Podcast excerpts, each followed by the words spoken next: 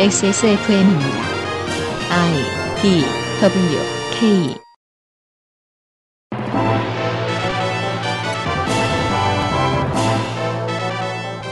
그것은 알기 싫다. 특별 기획 22 국정감사 기록실 과학기술정보방송통신위원회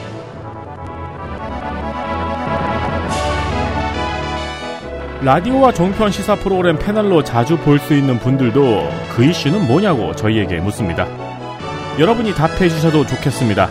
지구상의 청취자 여러분 안녕하십니까? 그것은 알기 싫다 특별기획 22 국정감사 기록실 오늘은 과학기술정보방송통신위원회 시간입니다. 윤세민 위원장이 먼저 인사를 드리고요. 맞은편에 덕질 간사가 인사를 드리겠습니다. 네, 안녕하십니까. 여러분도 국회 영상회의록 시스템에서 다 보실 수 있습니다. 유보자관이 인사를 드리겠습니다. 시간이 없으시니까 저희가 해드리는 겁니다. 국정감사 기록실 과학기술정보방송통신위원회 시간 되겠습니다. 곧 시작하겠습니다.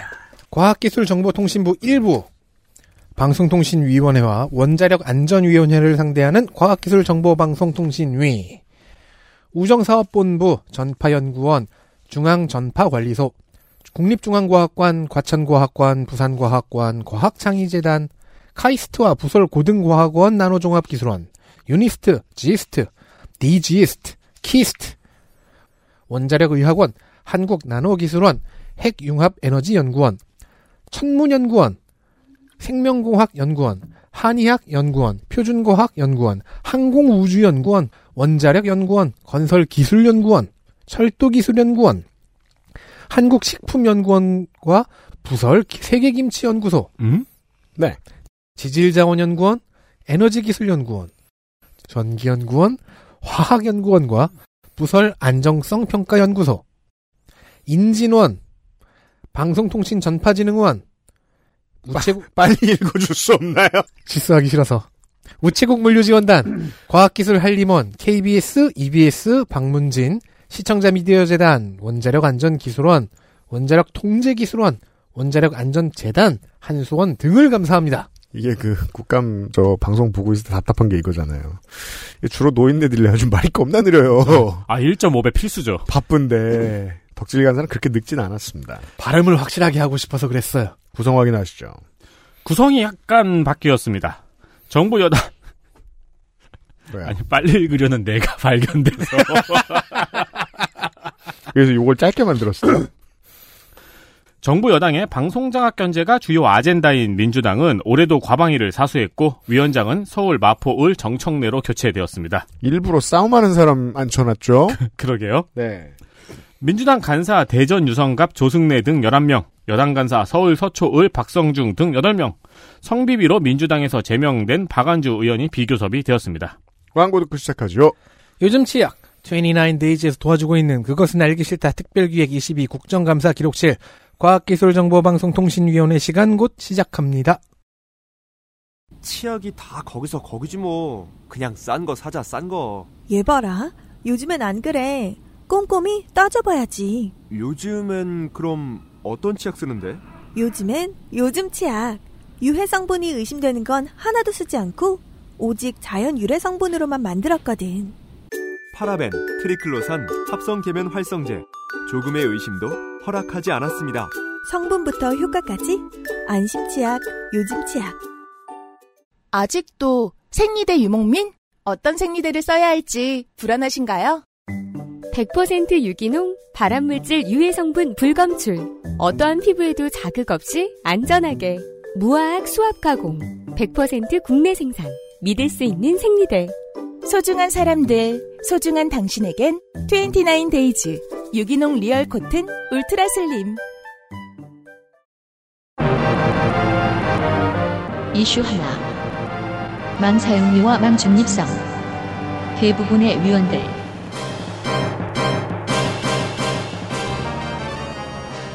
이거는 이제 뭐 저희도 핑계가 있죠. 귀찮아서 정답 쉽게 못 다루는데. 정답을 잘 모르겠기도 하고 네. 그 지금까지는 저희가 디지털세나 뭐 그런 걸로 이제 간간히 건드려 왔는데 덕질 간사가 감히 만집니다. 저도 이, 이 이슈를 다룰까 말까 무지 고민했습니다. 음. 딱히 정쟁거리가 아니면서 음. 메인 테마예요. 음. 그래서 다뤄야겠는데 네. 다루는 게 좋은데 여론도 첨예하고 각 당이 당론을 정하지도 못했어요. 음. 이게 국정감 회기로실 2년 전인가 3년 전에 제가 한번 다뤘을 거예요. 근데 음. 그때는 기조가 이제 아니 외국 기업이 왜 우리나라에 돈을 안 내라는 기조로 다뤘는데 그리고 그 다음에 제가 한번 다뤘는데 그, 래서그 연장선상에서 디지털세 논의가 있었죠. 근데 그 사이에 또 논의가 발전을 많이 했더라고요. 그렇습니다. 왜냐면 그 사이 트럼프가 망중립성을 관짝에 넣어버렸거든요. 음. 훼손했죠. 네, 그 얘기를 잠시 후에 드리겠습니다. 의원 각각이 다른 생각과 다른 의견을 피력했고요. 서너, 서너 명 빼고는 모든 의원이 이 이슈를 다뤘습니다. 음. 현재 진행되는 논의 전체를 보고 봐도 논점이 되게 많더라고요. 그 이게 국민의힘은 보통 관심이 별로 없는 것처럼 자꾸 구는데, 어, 재작년부터 세계 언론이 자꾸 대한민국을 쳐다보잖아요. 네. 그래서 어느 의원이 무슨 이야기를 했는지보다는 이 이슈 자체를 압축 정리하는 쪽에 중점을 더 두겠습니다. 그럽시다. 참고로 이 이슈는 전 세계가 미국, EU, 한국 등의 네트워크 강국들을 주시하는 이유이기도 합니다. 보죠. 망 사용료라는 거는 인터넷 망을 사용하면 돈을 내라는 입장입니다. 역시 한 문장으로만 말하면 그냥 다 맞는 말 같습니다. 우리도, 망을 썼으면 돈을 내야지. 우리 우리도 내잖아요. 예. 어, 맞아요. 소비자는 통신사나 국가에 돈을 내고서 인터넷 접속 서비스를 이용해요. 음, 그럼 컨텐츠를 제공하는 회사, 줄여서 CP죠. 음, CP들은 왜 돈을 안 내야 하는 거예요? 음. 접속은 양방향 아니야? 그리고 이 기본 개념부터 의견이 분화, 분화됩니다. 음. 제일 첫 번째는 돈을 어디에 내는가? 음. 지금 인터넷망을 운영하고 유지하는 통신사에 낼 것인가? 개설과 확장에 세금을 지원해준 국가에 낼 것인가? 둘, 다- 혹은 둘 다에 낼 것인가? 음. 아니면 아예 제3의 길로 기금을 만들어서 사회 전체가 쓰게 할 것인가? 자, 1번. 통신사에 내라 가 현재 ISP라고 통칭되는 망제공 통신사들의 입장입니다. 당연하죠. 그건 자기들이니까. 자기들한테 돈 달라고 음. 하죠. 2번 국가도 몫이 있다에 해당하던 고민이 재작년과 작년에 국감에서 나왔습니다. 뭐 디지털 세니 어쩌니. 음. 3번 기금을 만들자는 의견은 무소속 박완주 의원이 가져왔습니다. 음. 망 중립성은 이에 반대되는 개념입니다. 혹은 그렇게 보입니다. 네트워크는 생활 필수품이 되었고 따라서 모두에게 평등하게 열려 있어야 하니까 사용료를 징수해서는 안 된다는 게 기본 철학입니다. 기본 철학. 크건 작건 모든 데이터는 평등하고 유해 데이터조차도 망에 올라온 후에 배척되어야 한다는 원리입니다. 음. 그리고 이 다음 단계에서 또 의견이 분화됩니다. 음. 한국 국내 기업은 이미 망 사용료를 지불하고 있고 소비자 또한 돈을 내는데 글로벌 CP들은 무료 혹은 사실상 무료다. 이거 이미 평등하지 않다. 자, 그럼 여기서 평등하게 모두 돈을 내자고 얘기하면서 망 사용료를 틀어버리는 배신자스러운 의견이 있고요. 음. 반대로 모두 다 같이 내지 말자고 하는 의견이 현재 대세입니다. 이 의견은 조승래 의원이 가져왔네요. 장기적으로 보면 이게 맞죠. 네. 그런데 이제 여기서 어, 해결하지 못하고 있는 문제는 그렇다면 소비자들의 부담은 어떻게 없앨 것인가입니다. 음. 답은 국유화밖에 없는데 어쨌든 각자가 각자의 근거를 갖고 있습니다. 그리고 여야 두 거대 정당은 당론을 못 정하고 있습니다.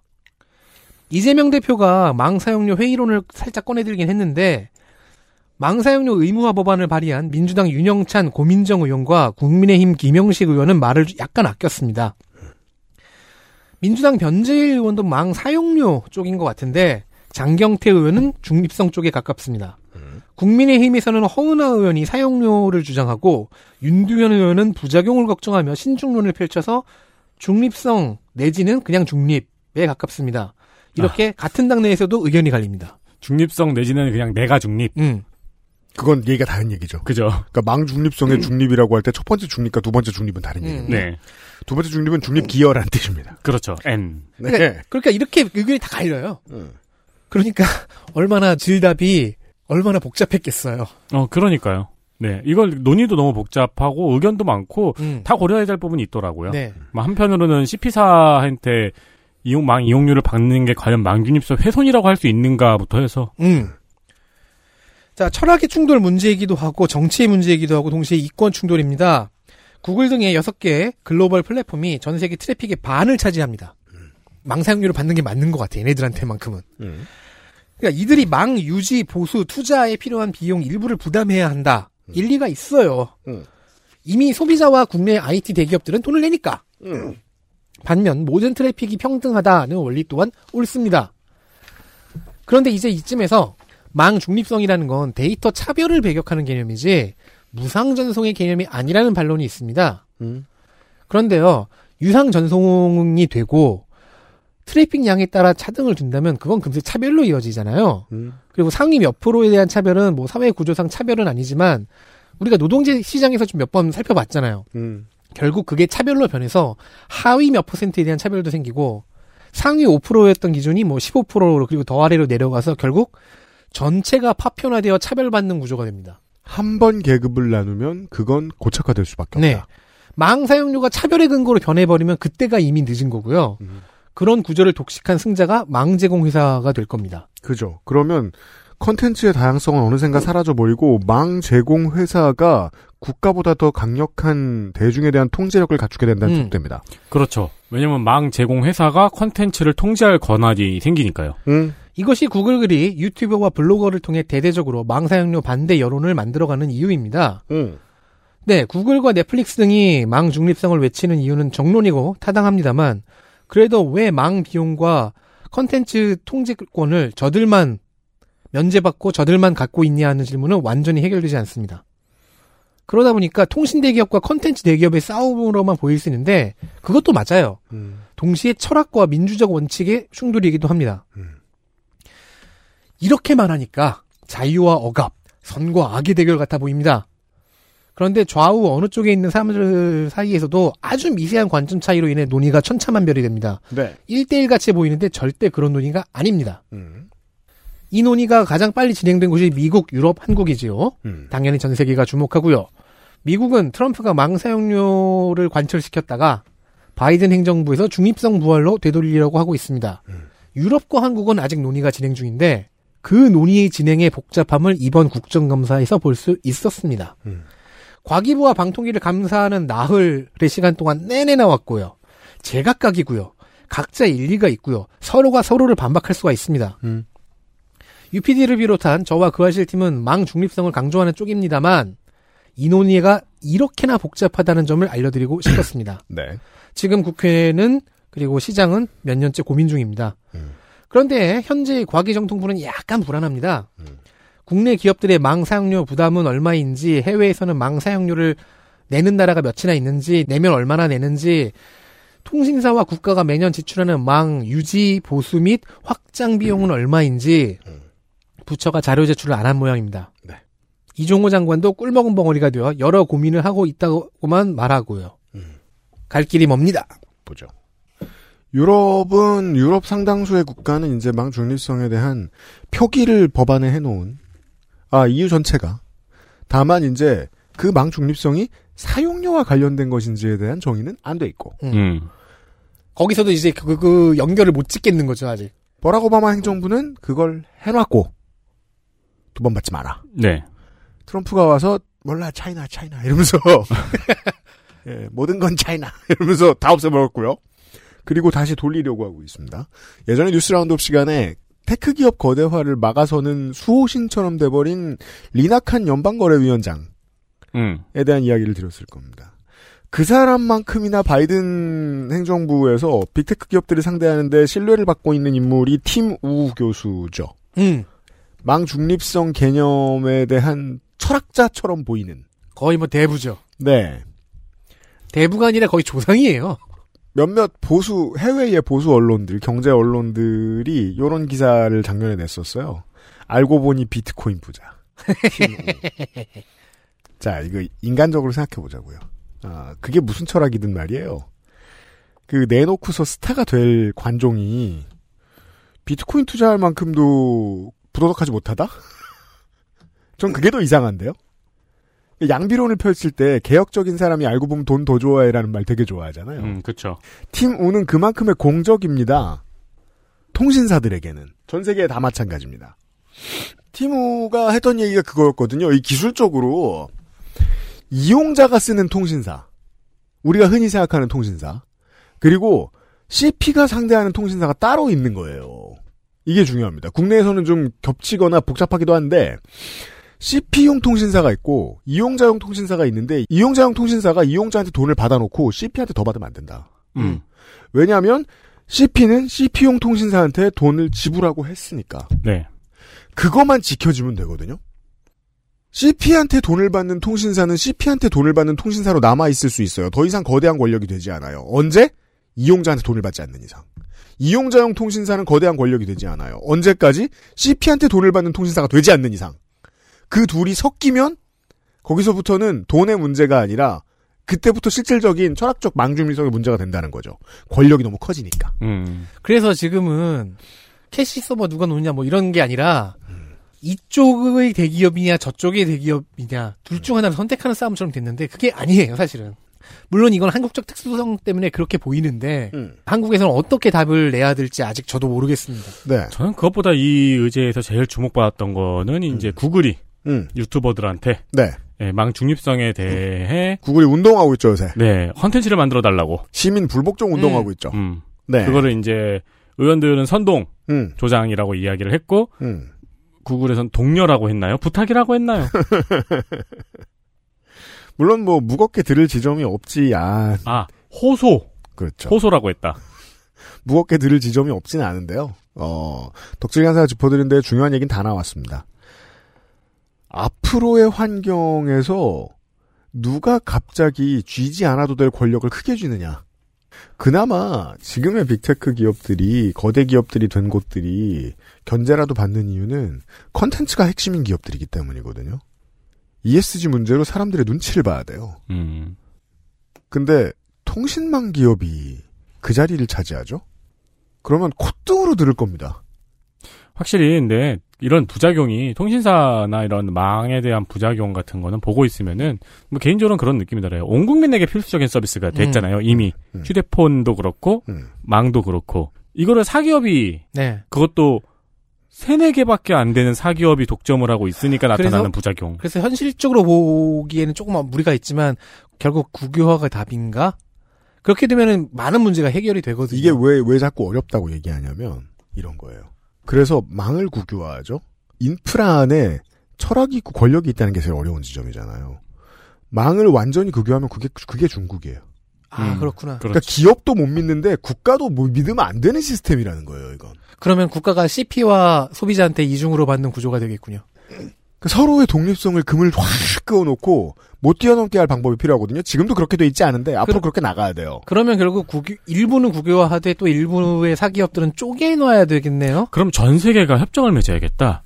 인터넷 서비스 프로바이더들은 모두 국적을 뺏는 거야. 아, 그러니까 뭔가 비핵화 논의 같은 게 필요할지도 몰라요. 음. 국제기구에. 무적 예. 무국적 기업이 되는 거지. 이게 간단한 일이 아닙니다. 그러네요. 네. 이런 고민거리들을 늘어놔드렸습니다. 네. 너희 집 인터넷 못 써? 어 아나키스트. 음, 진짜 멋있다. 그니까요. 그럴 수 있습니다. 네. 아나키스트 브로드밴드. 이슈 2 방송사의 정교적인 비정규 노동자 민주당 2년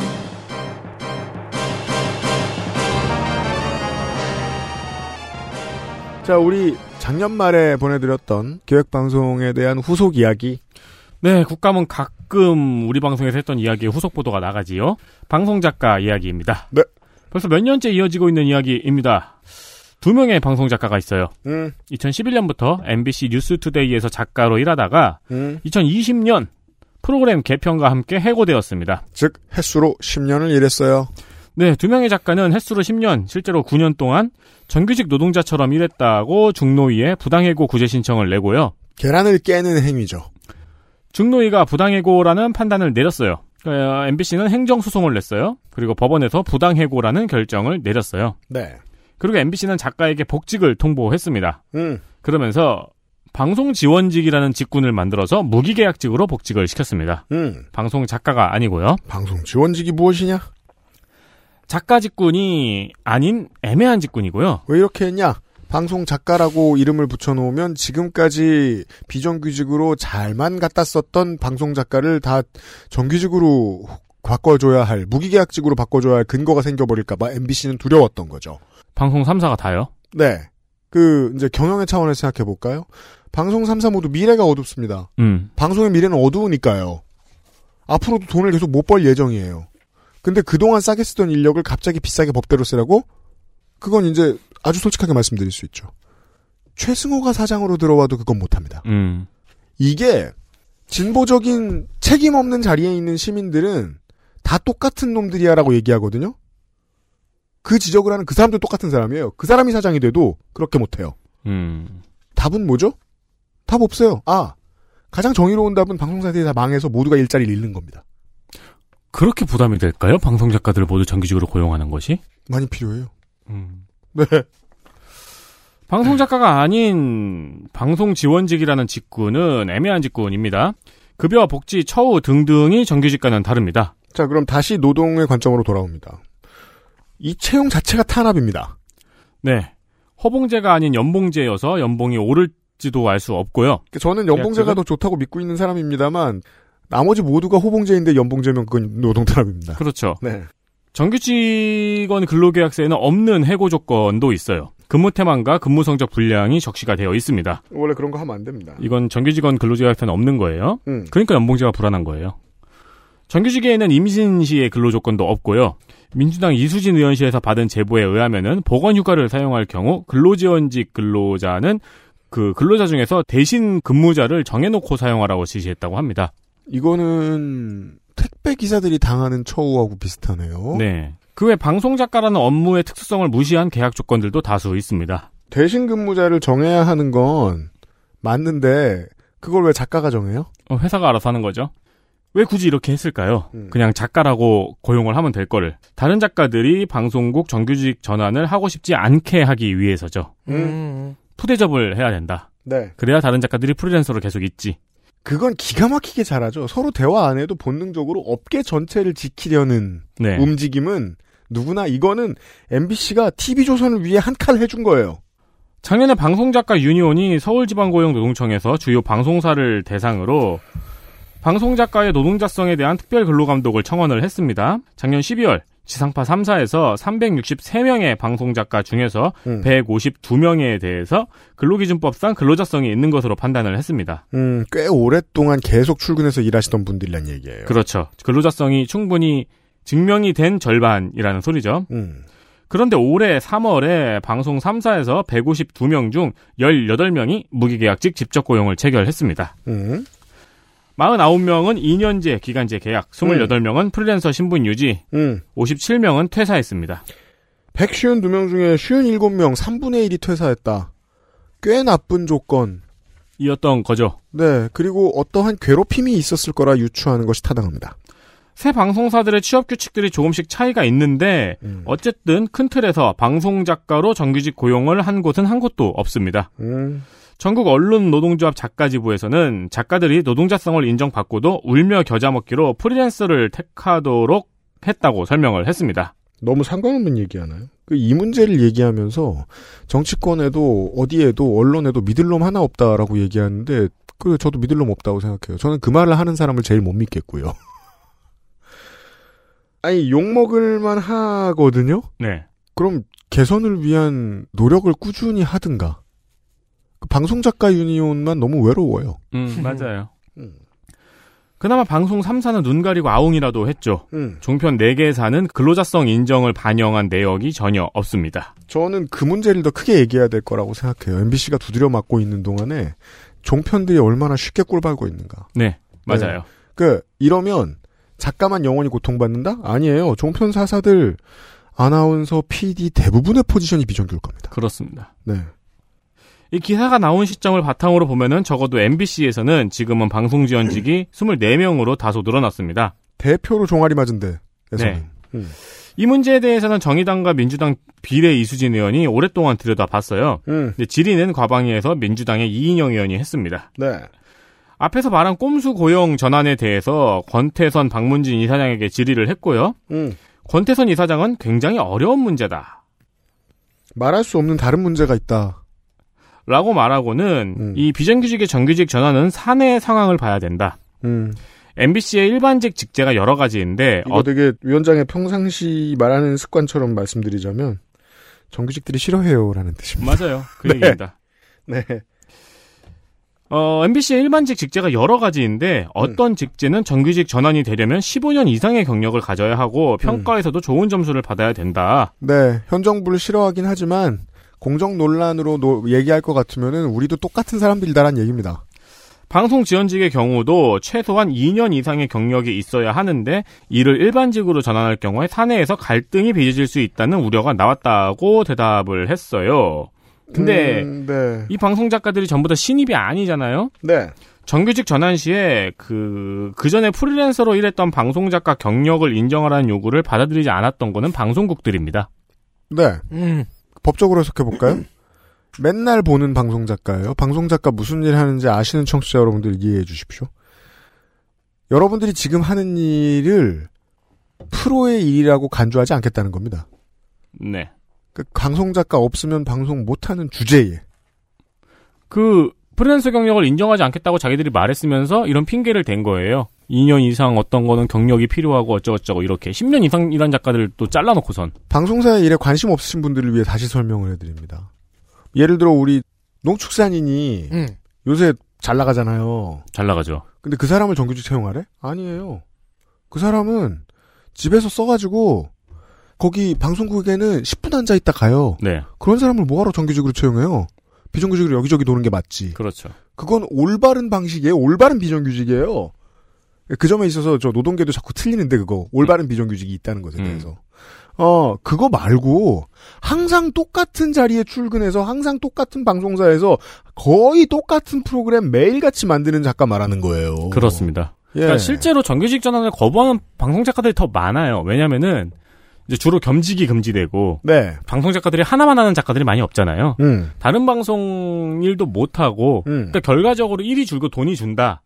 음. 프리랜서란 건 그런 거잖아요. 네. 그래서 거부하는 작가도 많은데 그게 아니고 아까 말씀하신 것처럼 한 프로에서 10년 이상 일한 사람 음. 원하면 정규직이 돼야 되는 거 아니냐. 네.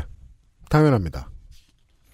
그래서 사실 저는 아까 유피님이 말씀하신 것도 의아한 거예요. 뭐요? 원하는 사람을 작가 정규직으로 채용해줘도 그렇게 많이 음. 확 재원이 많이 필요하거나 늘어나지는 않을 것 같다는 생각이거든요.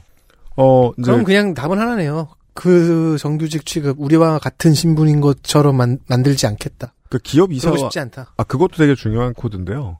기업 이사회의 경영 관련 논의를 한번 상상을 해봐야 돼요. 저는 이 직군이 실제로 방송국에서 쪽수를 어느 정도 차지하는지 정확히는 모릅니다. 다만 라디오 방송 같은 걸 만들 때는 방송의 3분의 1이 작가 몫이라는 건 알고 있습니다. 음. 이 쪽 수가 무더기로 정규직화된다, 정규직 전환된다. 그랬을 때 그 두 가지 문제가 동일하게 오는 거죠. 경영에서 갑자기 늘어나는 부담, 사대보험, 네. 및 다른 여러 가지 책임들이 뒤따르죠. 그리고 또 하나, 이 사람들을 절반 깔아보고 있었고, 음. 어, 이 사람들보다 더 많은 노력을 하고 있다고 했던 정규직, 나머지 60, 70%에 해당하는 이 사람들의 못된 박탈감. 음. 그 박탈감이 지금 윤석열 대통령으로 만든 거 아닙니까? 그렇죠. 예. 저는 최승호 PD는 그런 문제도 고민했을 거라고 생각해요. 사장일 때. 음. 그래서 이해를 해요. 전 충분히 이해해요. 이해한다는 게 그 선택이 상스럽지 않다는 게 아니에요. 음. 네. 정청래 위원장은 이제 자기도 예전에 음, 방송작가 처우 복지 문제에 대해서 이야기를 했다. 음. 임금도 노동 시간을 따져보면 최저임금이 안 될 가능성이 높고 현행법 위반 가능성이 높다고 이야기를 했어요. 음. 권태선 이사장이 최저임금 위반 사례는 없을 것이라고 말했는데 네. 정청래 위원장이 음. 내가 볼 때도 있었다라고 음. 했거든요. 음. 음, 뻔하죠. 음. 방송 작가의 업무 특수성을 무시한 채로 근로 시간을 쟀을 거라는 건 이제 누구나 다 알지요. 맞습니다. 이게 MBC가 공공의 돈이 들어가니까 국감에서 불려 나올 수 있는 거고요. 실제로는 이제 대정부 질의 같은 거 할 때 고용노동부 장관 불러다가 종편 사사에 대해서 이야기하는 게 훨씬 더 그림이 극명하게 잘 드러날 거라고 생각합니다. 관련된 노동 탄압으로 얘기하면 훨씬 빼어나기 때문입니다. 자, GPS. 이슈 셋 위치 측정 민주당 변제 1 이정문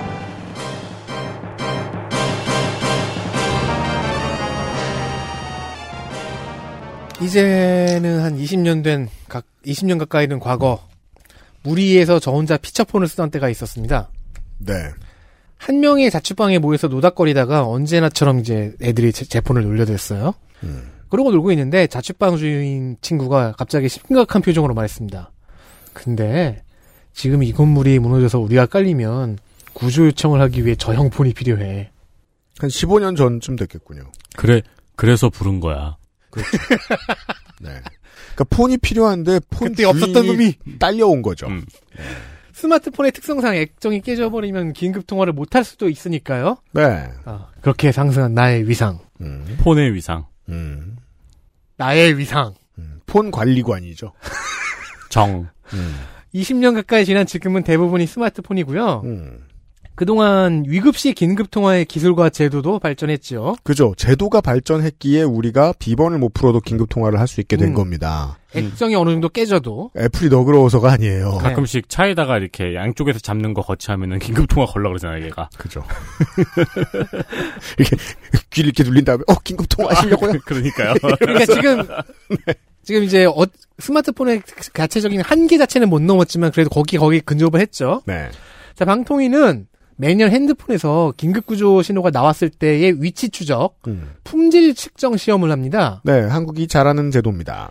긴급 구조 위치 정보는 기지국, GPS, 와이파이 세 가지로 측정이 가능한데 음. 어, 가장 좋은 방법은 이제 하나로는 오차 범위가 있으니까 특히 음. 기지국은 오차 범위가 커요. 기치국 오차 범위 엄청 큽니다. 그래서 세 가지 정보를 다 대조해서 정밀치기 측정이라는 걸 하는 게 가장 최신 기술입니다. 음. 근데 그럴 수 없는 위치도 있잖아요. 그럼요. 그래서 세 기능 모두를 다 하나씩 매년 검사를 하는 겁니다. 음. 좋아요. 이정문 의원실은 특정 시험 때 각 시리즈의 최신 기종 핸드폰으로만 검사한다는 맹점을 찾아봤습니다. 음. 아. 똑똑하네요. 어느 보좌관입니까? 그러다 보니까 실제 상황에서 구조자의 위치 확인에 성공한 경우가 생각보다 적습니다. 그러면 이제 LG폰은 검사를 안 한다는 거죠? 네. 그러니까 작년에 방통위가 그러네요. GPS만 이용했을 경우 86.5%, 와이파이는 86.6%의 품질이 나왔대요. 음. 근데 정작 경찰청의 위치 확인 결과에서는 네. GPS는 40.6%, 와이파이는 46.8%로 반토막이 나버렸습니다. 와이파이가 훨씬 정확하다고 알고 있는데 안 그러네요. 거기서 거기에요. 한 5, 6%밖에 차이 안 나요. 음. 자, 그래도 소방청 쪽은 좀 낫네요. 음. GPS가 55.2%, 와이파이 70.5%. 아, 이건 장비 차이인가 보네. 근데 이렇게 시험 때보다 품질이 저- 낮게 나온 이유가 검사는 최신 기종으로 하는데 음. 사용자들이 전부 최신 기종을 가진 게 아니잖아요. 오히려 네. 적죠. 알뜰폰, 번호 이동폰, 자급제폰, 검사를 안 하는 외산폰, 음. 구세대 폰 등등 특히나 구형 모델의 경우엔 사각지대가 되어서 필요한 모듈이 있어요. 정밀치기를 할 때 필요한 모- 모듈이 아예 안 탑재되어 있는 경우가 있어요. 음. 그러면 울며 겨자 먹기로 기지국 검색 하나만 써야 될 수도 있어요. 오, 옴니아. 아니면 아예 안 되고. 그리고 아이폰의 경우엔 그놈의 애플 정책으로 인해 긴급 통화를 하고 있어야만 GPS의 위치 정보를 제공하고요. 아. 그렇구나. 그, 그 통화를 끊지 말아야 되는구나. 와이파이 위치 정보는 아예 안 줍니다. 음. 어, 이건 아이폰 사용자들이 다 알아야 되는 내용이네요. 그러게요. 그러면 GPS로 그 경찰이나 소방 쪽에서는 GPS로만 해야 되고 음. GPS로와 그리고 아무리 정밀치기를 해보자 했는데 두 가지 정보밖에 안 오는 거예요. 기지국과 GPS밖에. 음. 어, 아니, 그러면은 왜 우리 경찰서에 뭐 신고하거나 소방 119에 신고하면은 아, 제가 안드로이드 폰할때 했는지 기억이 안 나는데 신고하자마자 위치 정보 확인됐다고 답장이 오잖아요. 이렇게 설명할 수 있는 거 아니에요. 내가 안전할 때 애플의 기기는 내 안전을 지켜주지만 내가 안전하지 않을 때 애플의 기기는 지 안전을 지킨다. 너무 보안이 좋은 거예요. 그러니까 음. 방금 말했을 때 그게 만약에 그 아이폰이었으면은 소방청에서는 신고를 하는 윤세민의 위치를 찾을 확률이 55.2%라는 거예요. 음. GPS밖에 안 되니까. 따라서 애플을 조져서 한국에서의 정책만 수정하게 하든지 애플 환경에 맞는 위치 정보 획득 기술을 따로 만들어야 된다는 의미입니다. 참고로 애플 부사장은 국감에 나와서 자기들은 그런 데이터를 해킹 피해 없이 안전하게 전송하는 기술이 없다는 소리를 했어요. 이게 사실이라면 아예 개발 안 하는 방식으로 보안을 유지한다는 뜻이겠죠. 혹은 기술이 없어서 우리는 보안이 좋다라는 이상한 논리가 됩니다. 아, 그게 애플 보안의 특징이죠. 음. 어, 못해. 그래서 안전해. 그죠. 심지어 구글은 애플의 정책을 모방해서 GPS 정보 제공을 축소하려고 했는데 방통위에서 열심히 협의를 해 유예시켰다고 합니다. 별 심지가 없죠. 구글은. 그런데 유예라는 건 아직 유동적이라는 의미죠. 음. 이 정책이 다시 부활할 수도 있다는 거예요. 음. 그래서 그러게요. 얘기가 나온 게 음. 이정문 의원실과 이제 방통위에서 얘기가 나온 게 핸드폰을 사거나 이용을 할 때 얼마만큼 그 긴급 위치 정보 전송이 되는지 그걸 안내해야 되지 않겠느냐입니다. 음. 좋습니다. 월패드 얘기를 해야 할 때가 됐습니다. 이슈 넷 월패드 해킹과 인증 민주당 박찬대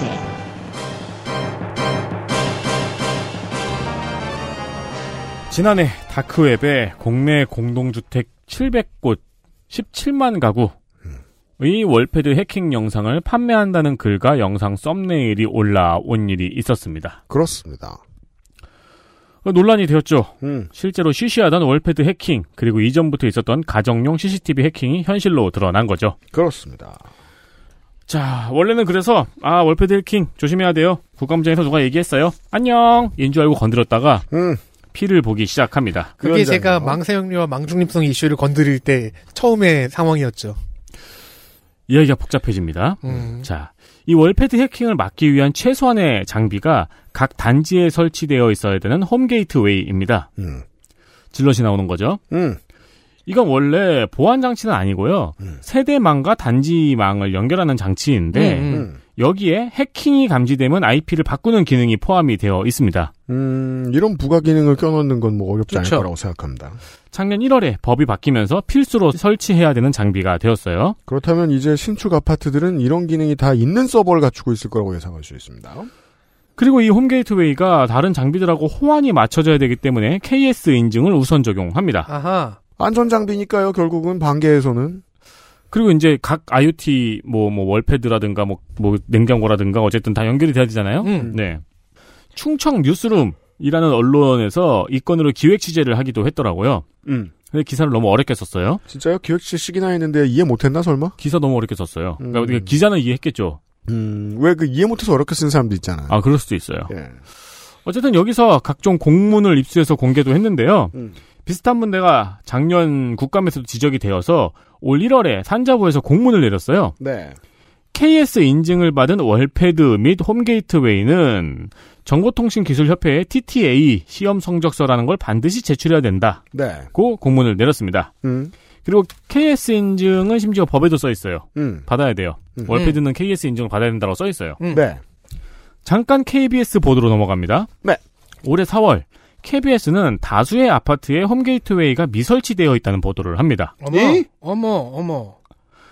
그러면서 시공사나 월패드 제조사가 홈게이트웨이 내장형 월패드를 설치했지만 원래 이 home gateway가 어. 그왜 신발장 같은데 단지 한 뜯으면은 그쵸, 그쵸. 전화선 꽂혀 있죠. 음, 거기에 이렇게 공유기처럼 돼 있거든요. 음, 근데 그게 없으면은 이 wall pad에 내장이 되어 있다. 음, 그 설명을 했는데 음.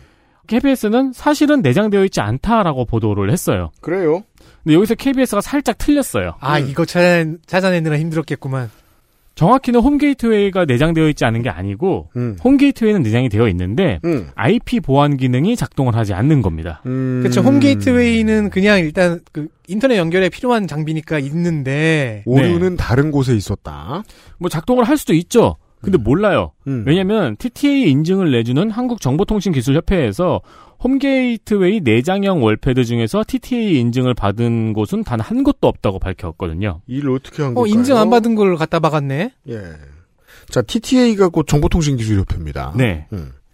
자, 그러면 TTA 인증을 못 받은 장비가 왜 시공이 되었을까요? 음.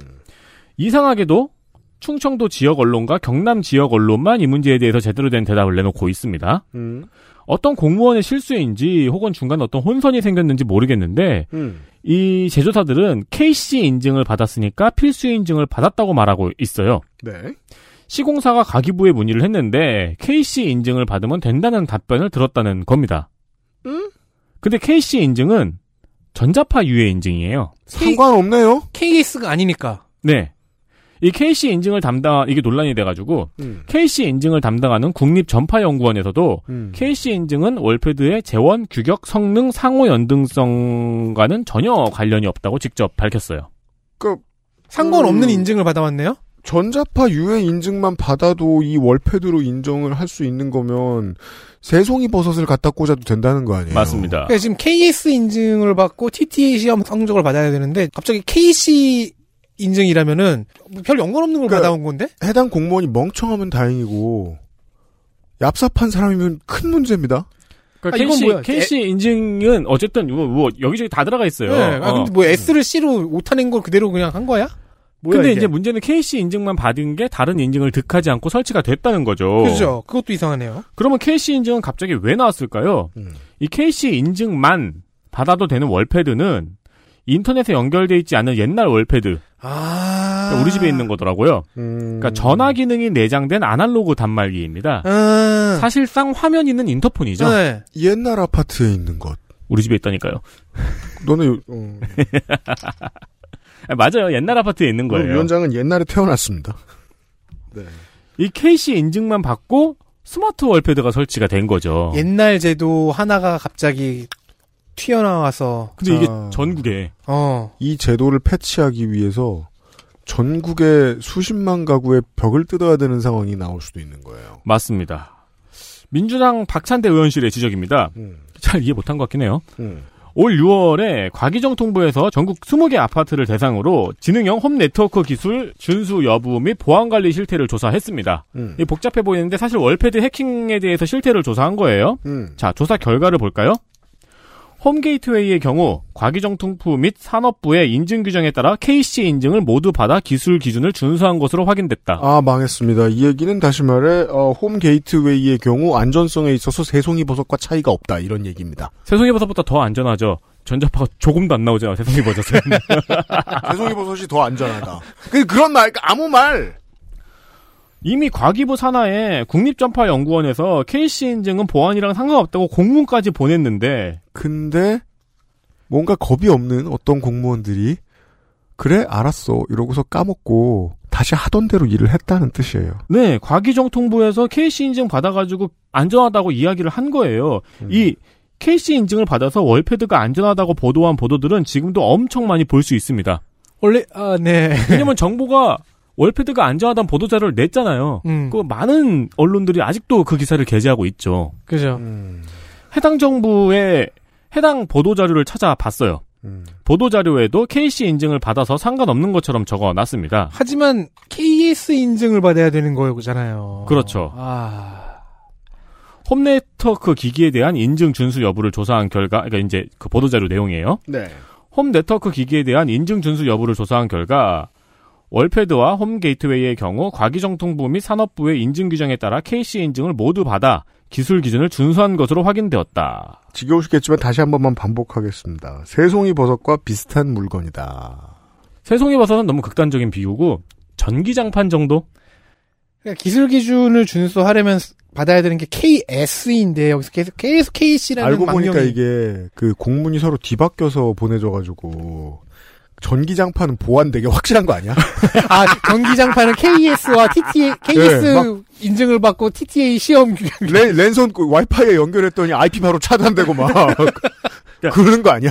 KC 인증은 알고 보니 국정원이 이용하고 있고 KC는 안전 안전 인증이에요. 그죠. 래서 전자파만 검사하는 게 아니고 각 물품에 대한 안전 사항을 검사를 음. 하는 거예요. 전기용품의 경우에는 전자파를 검사하고 음. 그러니까 뭐 네. 열탕기나 전기장판도 KC 인증이 붙어 있으면 전자파 안전이겠고 음. 뭐 그런 거겠죠. 근데 그게 이제 어떻게 이렇게 둔갑을 한 겁니다. 네. 어, 이 해당 보도 자료를 전체적으로 저는 다 읽어봤잖아요. 음, 기가 막히게 써 있어요. 음. 장비는 KC 인증을 받아서 문제가 없는데 자, 장비는, 장비는 전기장판이고요. 설치와 관리에 문제가 있었다는 식으로 적혀 있어요. 망했죠. 장기장판, 아. 전기장판이나 새송이 버섯을 넣어놓고 이런 말을 하고 있으니까. 네. 그리고 교묘하게 KC 인증과 보안 문제는 연결해서 설명하고 있지 않습니다. 당연하죠. 전자파니까요. 둘은 관계가 없으니까요. KC 인증과 보안 문제는 연결되지 않아요. 이 보도자료 보면은 어, 이 월패드 해킹 사건에 대해서 정부는 책임이 없고 각 아파트 단지나 입주민이 관리를 잘못해서 그렇다. 네.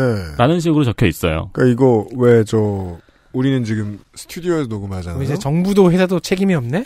스튜디오는 방음이 중요하니까 밀폐가 좀 잘 돼 있잖아요. 네. 상당히 그러니까 차폐가 세단 말입니다. 근데 이런 물건의 경우에는 안전 테스트를 하는 게 점점 더 발전하고 있어요. 기준이 음. 많아지죠. 음. 요즘은 이제 난연도 기본입니다. 불에 잘 타면 웬만하면 안 됩니다. 그쵸. 그 가격이 좀 많이 올라가고 대신에 많이 안전해졌죠. 근데 난연 검사 필증을 붙여주면서 나트륨 함량을 체크하는 거예요. 그죠. 네. 염소처럼 핥아봅니다. 그걸 할짝 이러고서 안 짜군. 그래서 이제 합격 그렇게 붙여준 거라고요. 이건 KCN 조조가 울고 갈 일이에요. 예? KC는 내 동생이다. 이러면서 언제쯤 가세요? 이나 홈게이트 1년에 한 번씩은 그 이름을 말하게 되는 것 같아 이상하게. 네. 이 홈게이트웨이는 이제 법으로 정해져 있기 때문에 만약에 시공이 안 되어 있다면은 시공을 요구할 수 있어요. 음. 법적으로. 음. 네, 무상 무상 시공을 무상 시공도 아니지. 안 네. 해준 걸 하는 거니까 요구할 수 있는데 당연한 이야기지만 공무원이 KC 인증을 대답하고 시공사는 KC 인증을 으로 알아듣고 설치했잖아요. 그러니까 사실 그것도 약간 충청 뉴스룸에서 취재원에 의하면이라는 식으로 이야기를 한 건데요. 내장형 월패드의 경우에는 이런 문제가 생겼잖아요. 그래가지고 현장에서 그렇게 영업했대요. 내장형 월패드는 TTA 인증 안 받아도 된다고. 어 음. 그건 거짓말이잖아요. 완전히. 약간 허점이었던 거죠. 음, 어. 다들 알고 있었다는 거예요. 그렇죠. 쉽게 장사할 수 있었다. 자, 정치가 이것을 짚어주지 못하면 공무원이 실수를 하거나 고의적으로 실수를 하고 더 나아가서 그게 설치된 아파트에 있는 주민들이 성폭력 범죄의 피해자가 됩니다. 네, 그래서 현재 실제로 지금 실시간으로 지자체, 시공사, 입주민들이 이것 때문에 갈등도 벌어지고 소송도 하고 있습니다. 수십만의 피해자가 생기는 거예요.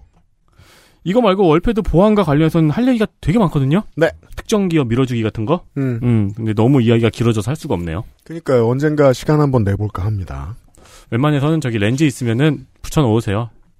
종이 그러니까, 같은 거. 그러니까 말이에요. 네, 노트북도 그렇고. 네. 자, 다음 보시죠. 이슈 다섯 공무원이 많다고요? 국민의힘 허나 민주당 장경태, 정청래, 조승래, 무소속 박원주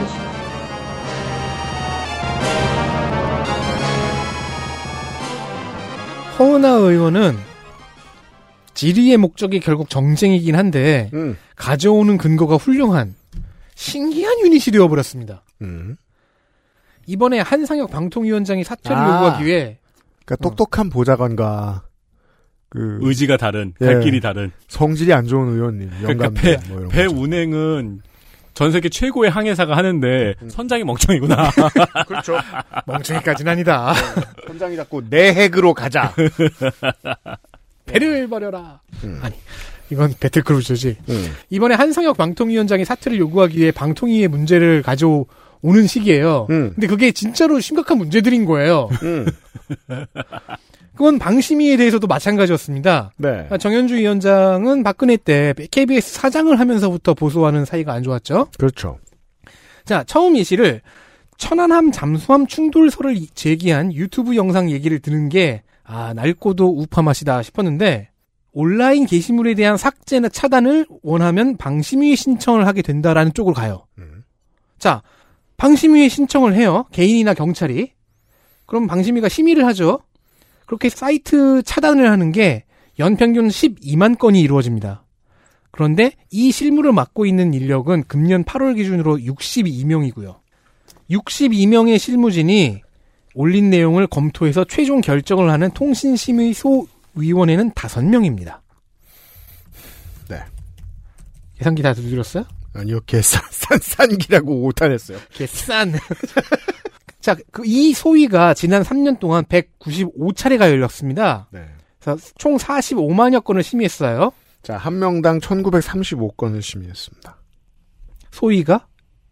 아니죠. 실무죠. 실무진이죠. 네. 소위는 더 적어줘야죠. 음. 자, 실무 인력은 그렇다 치고 소위 인력도 위원회 인력도 너무 적잖아요. 음. 그래서인지 음. 실무진의 의견이 소위에서 뒤집힌 경우가 0.002%딱 10건이었답니다. 아, 이거 눈 감고 몇 개만 뽑아가지고 그것만 봤구나. 그 로또인데요, 거의. 그러니까요. 그래서 허은하 의원은 이건 사실상 실무진이 차단에 대한 권력을 갖고 있는 현실이라고 해석을 했어요. 그렇게 해석할 수 있죠. 네. 막, 판사가 너무 적은데 경찰도 너무 적어. 나라가. 그렇다고 생각해보자고요. 그럼 경찰은 실제로 하는 일이 뭘까요? 즉결 처형.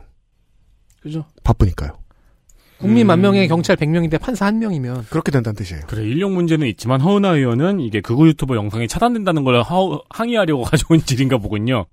아, 천, 잠수함 충돌설은 그구는 아닌데 응. 그러니까 음모론이죠. 근데 네네. 어쨌든 간에 이걸 갖고 왔는데 실제 문제를 짚어낸 거예요. 왜냐면 충동. 잠수함 충돌설은 어. 우익이 주장하는 게 아니잖아요. 그죠? 예, 그건 반대편에서 주장하는 그래서 공격을 하기 위해 갖고 거기 왔는데 이런- 때문에 그래서 되게 신기하지 않나요? 이런 유닛이 되었어요. 자, 덕질 간사가 되게 다양한 이슈들을 준비해 왔습니다. 이번 이야기를 하기 위해서. 자, 이렇게 사람이 모자랍니다. 장경태 의원은 요즘 번져가는 펜타닐 온라인 유통을 가져왔습니다. 10대, 20대 중심으로 트위터 위주 유- 유통이 되고 있는데, 자, 경찰청이, 역시 개인이나 경찰에 신청한다고 했잖아요. 경찰청이 방심위에 넘긴 마약류 유통 게시물, 음. 작년에 5만 2천여 건입니다. 똑같이 62명이 보겠죠? 아니요. 방심위가 이 중에서 1만 7천여 건만 시정 요구를 했거든요. 음. 3분의 1밖에 안 되잖아요. 음. 어, 사회 법익 보호팀에 11명이 있고 그 중에서 마약류 유통정보 모니터링을 전담하는 인원은 일반직 1명의 기능 업무직 1명입니다. 3분의 1은 영혼까지 갈아 넣은 좋은 결과였던 거예요. 두 명이 5만 건을 봤다는 거예요.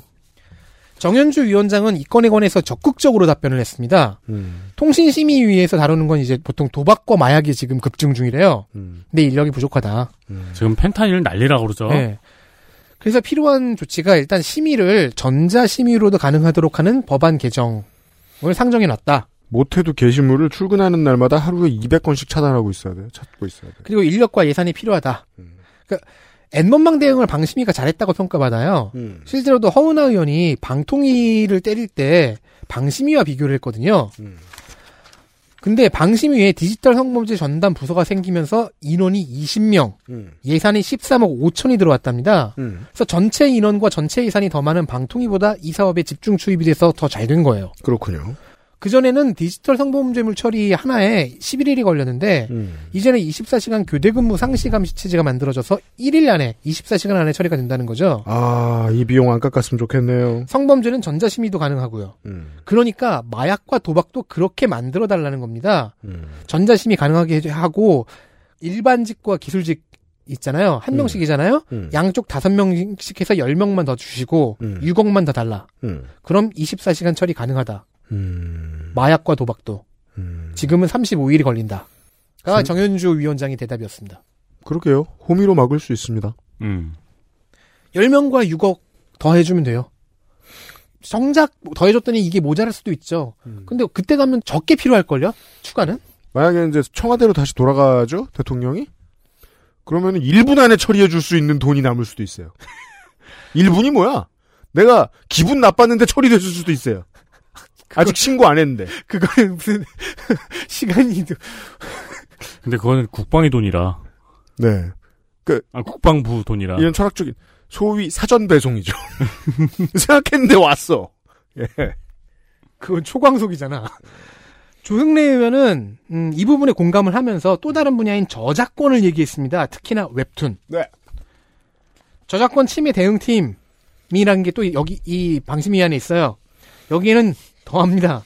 일반 모니터링 요원이 아예 없고요. 대신에 통신심의국 쪽에 72명이 있는데 뭔가 이상해요. 방송심의 쪽에는 458명이 있습니다. 방송 쪽에 비해 통신 쪽이 훨씬 적고요. 게다가 저작권 침해 전문도 아닙니다. 음, 사실상 모니터링 할 능력이 없다, 국가가. 태부족이다. 그리고 사실 방송은 점점 줄어들고 있는데 음. 방송의 영향력은. 음. 자 무소속이 된 박완주 의원 무기 얘기를 가져왔습니다. 음? 방심위 자 방송통신심의위원회에는 불법 식품, 불법 의약품, 마약류, 문서 위조, 저작권 침해, 뭐 그런 기타 불법 정보 이런 걸 모니터링 하는데 뭐 그런 기타 부분에는 무기류가 있습니다. 음, 뭐 무기 유통 제작 이런 걸까요? 그런데요, 7월 8일에 아베 총리가 피격 사망했잖아요. 그 이후 불법 무기류 시정 조치가 갑자기 증가합니다. 음. 올해 4,796건, 작년 대비 544% 증가했습니다. 음. 오. 사제 무기였죠. 그리고 무기류 모니터링은 한 명입니다. 아, 망했죠. 이거는 마약 도박의 두 명보다 더하죠. 음. 이게 모방법 문제라니 무섭습니다. 그러니까 현재 다섯 개 플랫폼 예를 들면 유튜브와 협력해서 불법 정보 유통 방지 업무를 하는 사람이 한 명이에요. 음. 무기류. 그게 5년째랍니다. 열심히 일할 수가 없습니다. 이건 이러면. 제가 보기엔 이 사람 실제로 일하는 사람 아닐 것 같은데요. 그럴 가능성도 높아요. 네. 그런데요, 정현주 위원장 답변에 의하면요, 원래 이것도 일반직 한 명, 기능직 한 명, 그러니까 마약 도박 쪽과 같은 한 명 한 명 인원이었는데 음. 한 명이 없는 거였어요. 음. 그리고 어차피 두 명 다 차도요, 그 두 명이 불법 무기에 문서 위조에 무등록 운전 학원까지 모니터링 해야 한다고 합니다. 음, 그러니까 여기도 사람이 더 필요한 거예요. 전문성 담보는 불가능합니다. 이러면. 전담 인원이 아닐 것 같은. 그죠? 아, 전담 인원일 수가 없죠. 네. 규정상으로는 그 일반과 기능직 음, 한명 한 명이 이름- 전담이어야 되는데. 이름만 올려놓은 네. 것 같은 느낌이네요. 근데 그나마도 지금 반쪽인 거죠. 네. 자, 이런 패턴의 질답이 6일 국감 내내 반복이 됐어요. 음. 질의가 전부 끝나자 정청래 위원장도 물어봅니다. 방심위에 이용수 심의국장을 앉혀놓고 자 그러면 모니터링 요원과 심의 요원 중 어느 게 더 시급하냐고 물어봤어요. 이용수 국장 말로는 현재 방송 사업자 수가 400여 개에 채널 숫자가 430개를 넘어간다. 음. 근데 방송심의국의 모니터링은 458명. 이건 좀 충분해 보이는데 심의가 41명이다. 음. 방송 파트에서는 심의 쪽에 최소 10명이 더 필요하다. 이런 답변을 했습니다. 네. 그러면 이것보다 훨씬 더 사람이 떨어지는 통신이나 다른 분야들은 어떨지 알 수 있죠. 국정의 이러이러한 분야의 정확한 지점에 인력이 몇 명 더 필요하다라는 얘기는 기본적으로는 여당 의원들이 해야 되는 얘기입니다. 안 그러겠죠? 이번 정권에서는. 그러네요. 음. 인력이 모자라서 문제가 생기면 야당 의원들은 지적하면 되니까. 그렇죠. 여당 역할을 하고 있습니다. 네. 어떤 측면에서는. 네. 끝으로 키오스크 이슈 여섯 인류의 난제 키오스크 활용 국민의힘 김영식 민주당 윤영찬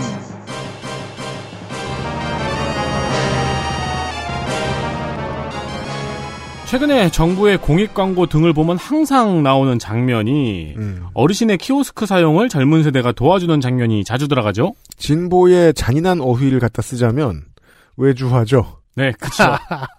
뭐하러 이걸 청년한테 시킵니까? 더 쉬운 키오스크를 보급할 생각을 해야지. 그렇죠. 이 엄밀히 따지면 도와주지 않는 사람이 잘못된 게 아니고 누가 도와줘야 사용할 수 있다는 게그 문제인 거잖아요. 음. 그나마 어르신은 익숙해지면 추후에 사용이 가능해지기라도 하는데 음. 장애인들의 경우에는 키오스크는 영원히 사용할 수 없는 물건입니다. 음, 특히 최근에는 시각장애인 creator인 원샷 한솔이 키오스크 이용해보기 컨텐츠를 알리면서 또 한 번 이제 많은 사람들한테 알려졌어요. 음. 네. 이, 이분은 저도 가끔 봤는데 네. 전 세계 최초로 점자로 된 silver button을 받았거든요. 음. 근데 이것도 유튜브에서 실수해가지고 음. silver button이 3개예요. 어 triple crown. 그 마지막 것도 실수가 있었는데 넘어갔어. 네. 하지만 30만은 아닌 것으로. 네. 아, 3개면 30만. 음. 아니, 그거보단 많아요, 지금은. 네. 네. 그리고 올해 7월에는 시각장애인 권리보장연대에서 60명의 시각장애인이 맥도날드 서울시청점에서 키오스크로 주문을 해보는 캠페인을 진행하기도 했습니다. 음. 상상하시겠지만 당연히 주문이 안 됩니다. 네. 이들이 여기를 찾은 이유는 정당한 편의 제공을 의무화한 장애인 차별금지법 개정안의 시행령 때문입니다. 음. 이거는 국민의힘 김혜지 의원이 대표 발의를 하고 통과가 돼서 시행이 됐는데 네. 해당 시행령의 내용이 2026년까지 단계적 적용에 정당한 편의 제공의 내용이 지나치게 좁다는 지적이었습니다. 아 정의를 빡빡하게 해놨다. 음. 음. 그래서 김혜지 의원과 민주당 최혜영 의원이 시행령의 문제를 제기했습니다. 우리가 만든 법은 이런 내용이 아닌데. 이 두 사람도 종종 한 편이 되죠. 그쵸? 그렇죠. 네. 정부나 산업계에서는 물리적인 시간이 필요하다고 했고요. 저도 그 생각이 좀 이상해요. 물리적인 시간이 이게 3년이나 필요할 일, 3년 아니죠? 5년이나 필요할 일인가? 음, 그니까 뭐, 키오스크 렌탈 기간도 뭐, 고려를 했고, 막 그렇다고 이야기를 하는데, 이제 김혜지 의원의 주장은 소프트웨어로도 가능하다. 음. 음. 라는 주장이고, 네. 이제 아닌 쪽은 하드웨어를 고치려면 시간이 더 필요하다. 이런 주장인 거죠. 의지의 차이가 맞붙고 있다는 생각이 들지 않을 수가 없습니다. 네. 네. 김혜지 의원이 그렇게 얘기했으면 한 7, 80% 맞다고 봐야 될 거 아니에요? 그러니까 의지가 기본적으로 있으면. 빨리 할 수 있는 거고 의지가 없으면 천천히 하는 거지. 그러니까 소프트웨어로 한다면 이제 음성 인식을 가능하게 하는 거겠고, 예. 음. 하드웨어는 점자 버튼들을 추가하는 걸 텐데, 음. 먼저 전자를 한 다음에 후자로 천천히 가도 되는 거잖아요? 네. 그러니까요. 네. 과방위 국감장에서는 국민의힘 김영식 의원이 글로벌 프랜차이즈 기업들을 불러놓고 이 문제를 지적을 한 겁니다. 음. 특히 맥도날드의 경우에는 미국에는 시각장애인 키오스크를 시범 도입했다. 음. 근데 우리나라는 내년이나 도입 예정이란다. 유감이다. 네. 라고 지적을 했고 음. 뭐 맥도날드는 빨리 하겠다고 했죠. 음. 베스킨 라빈스도 같은 지적을 받았습니다. 네. 왜냐면 여기는 주문이 어렵잖아요. 네. 네. 여기는 SPC예요? 그렇죠. 네. 이 BR이랑 저기 그 지하철은 주문이 조금 어렵잖아요. 음. 여기도 신속하게 조치하겠다고 답변을 했습니다. 음. 박윤규 과기정통부 차관은 현재 여러 전문가들과 함께 노력 중에 있다고 답변을 했고요. 네. 민주당의 윤영창 의원은 통계를 들고 왔네요. 음. 한국지능정보사회진흥원인데 음. 무인정보 단말기의 접근성 지침을 기준으로 1000대의 키오스크를 살펴본 결과 음. 대부분의 키오스크가 취약계층 접근성이 100점 만점에 50점 수준이었습니다. 50점까지 좋네요. 그나마 은행이 한 7, 80점으로 제일 높고요. 왜 은행 ATM 보면은 다 있잖아요. 음. 음, 음. 이어폰도 다 있고 점자도 그죠. 다 있잖아요. 네, 은행은 또 역사가 길어서 발전할 여지가 꽤 많았습니다. 그렇죠. 은행이 제일 높았고 제일 낮은 거는 공연장, 체육관, 영화관입니다. 대학도 낮네. 문제는 대학이 너무 낮다는 거죠. 도서관도 낮고. 음. 이 지적에 정부는 접근성 지침을 통과한 키오스크에 검증 마크를 부여하고 공공기관이 우선 구매하는 우선 구매 제도를 올해 시행할 예정이라고 했습니다. 네. 근데 이게 좀 비싸대요. 음, 비싸대요. 이런 생각이 들더라고요. 진짜 잘난 키오스크들 보면은 물론 한국은행의 키오스크처럼 우리나라 은행의 ATM 가서 키오스크 화면들 이렇게 보고 있으면 요구가 들어올 때마다 이것저것 덕지 덕지 고쳤구나 이런 느낌이 딱 듭니다. 맞아요. 요즘에는 저것도 있잖아요. 이따만한 글씨로 보여주는 네, 음. 출금 뭐 이것만 이렇게 딱. 네, 그 초강력 글씨 버전. 네, 네. 네, 슈프림 같죠. 어, 그쵸. 뒤에 김은국 넣으면 되게 멋있겠다. 그런 생각 할 때가 아니라. 출금 뒤에 김은국. 으아! 이러고 있고. 저기. 어느 정도까지는 전문가가 평가할 수 있는 영역이잖아요. 네. 다른 높이에서 써보고, 시각을 쓰지 않고 써보고, 할 수 있잖아요. 음. 그래서 평가할 수 있잖아요. 어느 정도 수준이 될 때까지, 평가 점수를 어느 정도 넘어갈 때까지는, 관련된 업무를 하는 직원을 감원하지 못하게 하는 지방조례라도 있었으면 좋겠어요. 그쵸. 이게 되게 한심한 일이라고 저는 느껴지는 게 뭐냐면 전 세계가 항상 뭐가 나오고 시각장애인 이용 못한다. 음. 청각장애인 이용 못한다. 무슨 장애인 휠체어 못 들어간다. 그리고 수정을 하잖아요. 음. 근데 이게 벌써 몇 년째, 몇십 년째 이러고 있잖아요. 음. 그러니까 처음부터 왜 배려 프리로 기획돼서 나오는 경우가 이렇게 적은가? 제가 아까 드리던 말씀은 그거였어요. 그러니까 키오스크를 넣죠? 그러면 책무를 규정해 놓지 않으면 넣는 즉시 직원을 줄여요. 그렇죠. 그러면 둘 중에 한 명, 셋 중에 한 명이 갑자기 탈락한다는 뜻이 되거든요, 이용자. 음. 어느 정도 수준의 편의성을 갖추지 못하면 주변에 소개할 직원을 반드시 두도록 하는 게 저는 중요하다. 그거 맞아요. 시각장애인 권리보장 연대에서 가서 단체로 주문했던 거랑 그리고 이 원샷 한솔님의 그 컨텐츠에서도 보이는데 도움을 요청하고 싶은데 직원들이 너무 바빠 보여서 도움을 요청 못하는 장면이 꼭 들어가 있거든요. 네, 뭐 최근 프랜차이즈 가보시면은 이해하시죠 분위기 어떤지. 그렇습니다. 이슈들 확인하셨고요. XSFM입니다.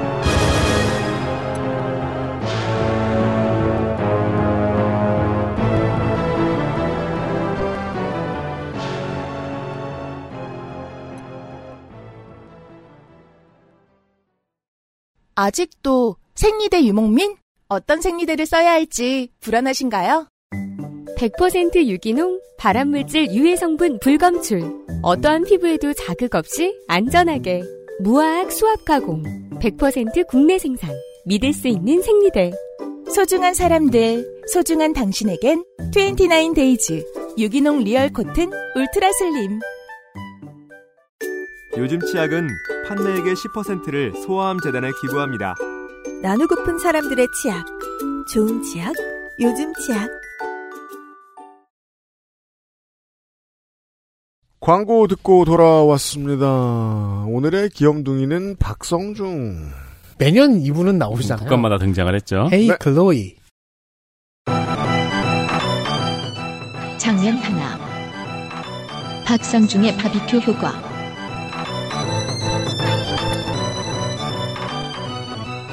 날리면 사태가 국감장에서 재현이 안 될 리가 없죠. 국민의힘 박성중 의원은 MBC가 유튜브에 먼저 보도하고 반복 싱크를 넣어서 완전히 바베큐 효과를 일으켰다. 앞에는 무슨 말인지 모르겠는데 일단 바베큐 효과라고 합니다. 이게 그거예요. 그러니까 요 며칠 고기를 못 먹어가지고 더 무슨 소린지 아니, 모르겠어요. 보통은 예. 먼저 방송이 나가고 그 다음에 그걸 따서 유튜브에 올리는데 이번에는 유튜브에 먼저 올리고 그 다음에 방송이 나갔다. 음, 이 바베큐 효과만 들어왔어요, 저는. 음, 이게 무슨 소리예요? 이 바베큐 효과는 어디서 나온 말일까요? 음, 일단 저는 뭔지 알고 있어요. 음, 이- 저는 이 밈을 알고 있어요. 네. 근데 이게 과학적인 단어인가 싶어가지고 원전을 좀 찾아봤습니다. 실제 사회과학에서 사용하는가? 일단 최근의 원전은 조선일보입니다. 와, 9월 23일 조선일보가 먼저 보도하고 이후 YTN, 문화일보, 매일신문, 헤럴드경제 등이 따라 썼어요. 다 그놈이 그놈들이네요. 따라 쓴 것도 되게 웃긴 거예요. 조선일보에서는 처음 텍스트가 입력된 정보가 듣는 이의 귀를 좌우하는 낙인 효과를 설명하면서 음, 이 효과가 바베큐성 사전 각인 효과라고 설명을 했습니다. 이거는 바베큐라는 단어를 여러 번 들려주는 유명 실험에 의해서 붙여진 이름이라고 합니다. 아 그래요. 유명 실험이래요. 대학이나 연구소에서 실험을 했었나 싶죠. 뉴스톱에서 fact check를 해봤습니다. 뉴스톱에서 찾은 팩트 원전은 2010년 스펀지입니다. 아, 그럴 때는 그렇게 말해야죠. 뉴스톱에서 찾은 fact check는 뭐뭐다. 이런 인생 쉽게 사네 진짜. 이, 이, 이 문장은 그거였어요. 음. 바비큐는 모모로 들린다. 음, 아늑해요, 안 웃겨, 바닥에 기어, 안 익혀, 안 할게요, 마늘 케어로 들린다고 해가지고 음. 이걸 실험을 한 건데 전문가로 배명진 교수가 나오네요. 코에 뭐 꽂았나요? 히사시부리. 아, 여러모로 주목구구예요 보면. 네. 실험한 것도 내용도 그 외 논문이나 다른 전문 영역에서 바베큐 효과라는 워딩이 나온 적은 없습니다.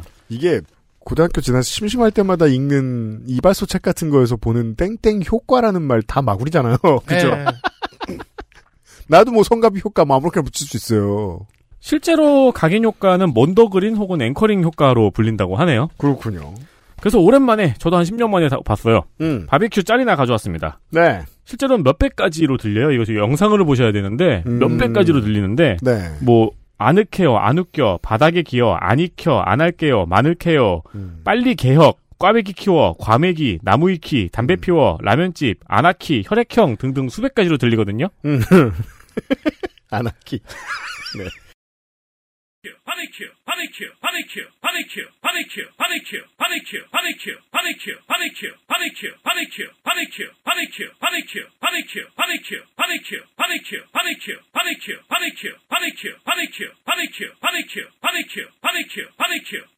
안하기. 몇 번을 들어야 되는 거예요? 이 실제 영상은 한 3분 정도 이것만 듣게 되거든요. 음. 근데 그러면서 뭘로 읽히는지 이렇게 자막으로 올라가요. 음. 결코 영상을 끊을 수가 없어요.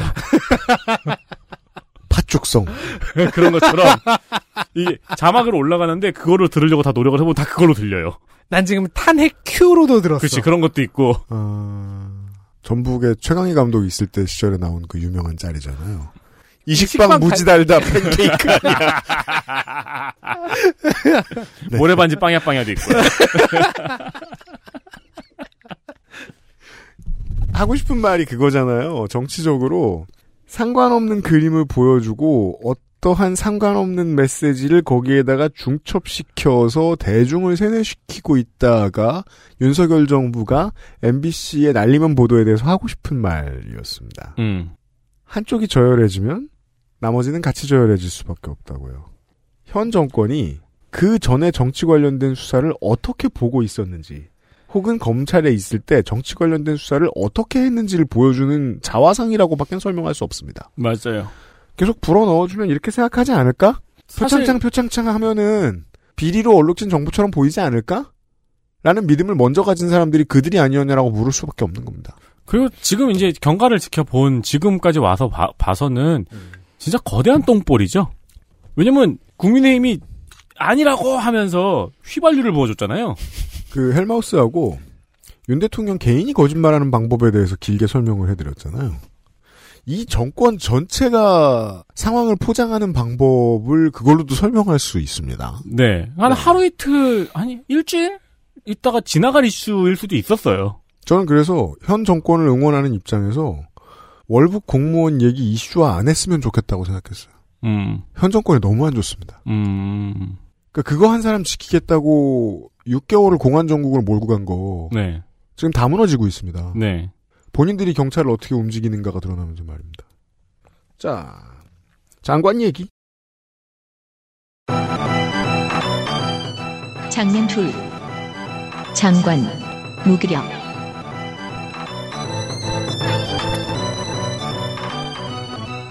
장관에게 힘이 없습니다. 권한 말고요. 장관에게요? 아니면 장관이? 장관 둘 다예요. 아, 왜냐면 그런 것도 있죠. 개미야 힘이 없어. 어, 그쵸. 나, 나는 왜 시- 식섭송이 떠올랐지? 직섭성이 몬더그린의 대표지. 그 진짜 음. 20년 전인데. 자, 장관이 힘이 없어요. 네. 권한 말고요. 음. 물리적으로 힘이 없어요. 아, 진짜요? 근력. 첫날과 막날의 과기부 국감에서는 장관의 목소리가 장내에서 제일 작았습니다. 무기력 장관이라는 장르에서는 지난 여가부 이정옥 장관이 아, 독보적, 이정옥 장관이었죠. 네. 그래요. 독보적이긴 한데 음. 그 정도는 아니어도 상당히 무기력했습니다. 정청래 위원장 표현으로는 입장부터 이미 흐물흐물했고 슬라임인가요? 흐물흐물하게 들어왔대요. 그래서 여당 간사인 박성중 의원도 답답했나 봅니다. 티천인가요? 들어보시죠. 그런 입장을 갖고 있어야 되는데 지금 같은 흐물흐물한 입장 가지고는 좀 곤란하지 않습니까? 예, 그러한 부분, 네, 예, 뭐 장관- 검토하도록 하겠습니다. 예, 예, 예, 이야기를 하세요. 예. 소신을 가지고 간사님은 제 말씀 끝나고 더 확고하게 경고를 해주시고요. 참고로 아, 입장이 흐물흐물하다고? 난 또 이렇게 입장부터 흐물흐물하다 가지고 저기 국감장 들어올 때 이렇게 흐물흐물하게 아 그렇게. 나들었구나. 슬라임이 쏟아지듯 이렇게 이렇게. 그, 그 엔터링 슬라임이 아니고요. 참고로 여기서 장관의 목소리 그럼 사무실 제가 직원들이 이렇게 잘 뭉쳐가지고 이렇게 네, 그 증인석에 의자 위에. 올려놓잖아요. 지금 그 다시 들으신 녹아내리고. 부분의 장관의 목소리 크기는 음. 원래 녹음 크기가 아니고요. 도저히 안 들려서 제가 두세 단계 정도 키운 겁니다. 아, 그랬군요. 그래서 박성중 의원이 투수 코치의 역할을 한 거군요. 네. 야, 자신 있게 던져. 그러니까 입장도 모르겠습니다. 네. 아, 알겠습니다. 뭐, 이, 이 정도만 되풀이 하는데, 목소리도 작은 거예요. 그러니까 여당 간사도 짜증이 난 거죠. 자, 그럼 이종호 장관은 왜 이렇게 주눅 들어 있었을까요? 첫날 감사의 경우엔 오전에 1시간 지연이 됐습니다. 음. 그게 지난달에 과방위에서 여야 대치로 인해 야당 의원들만 참석한 날이 있어요. 그때 장관이 불출석을 했습니다. 그래서 여당이 시켜서 안 나온 거 아니냐는 의심이 있었고 그것도 추궁하다가 늦어진 겁니다. 그러고서는 장관이 대부분의 답변을 모르겠다와 살펴보겠다로 대체했는데 데시벨은 엄청 났습니다. 5G 요금 인하 이슈 같은 거는 이제 위원장 표현으로는 정파적 질문이 아니라 전파적 질문인데 이래서 정청래를 시킨 거냐. 야, 장관은 그냥 무기력해 했던 네. 거예요. 그래서 야당 간사 일어나고 시킨 건 아니겠죠? 네. 당에서도. 야당 간사도 참지, 참지 못하는 가운데 결국 이런 말까지 나와버렸습니다. 그 장관님은 답변 못 하시겠습니까, 이건? 어, 이게 대단히 이제 저희 영역을 많이 벗어나는 예, 질문이신 것 같아서 여기에서의 장관의 목소리는 네 단계 키웠습니다. 이제 위원장하고 목소리가 같아졌는데 레벨이. 답변은 할 수 있겠냐? 이게 얼마나 말이 안 됩니까?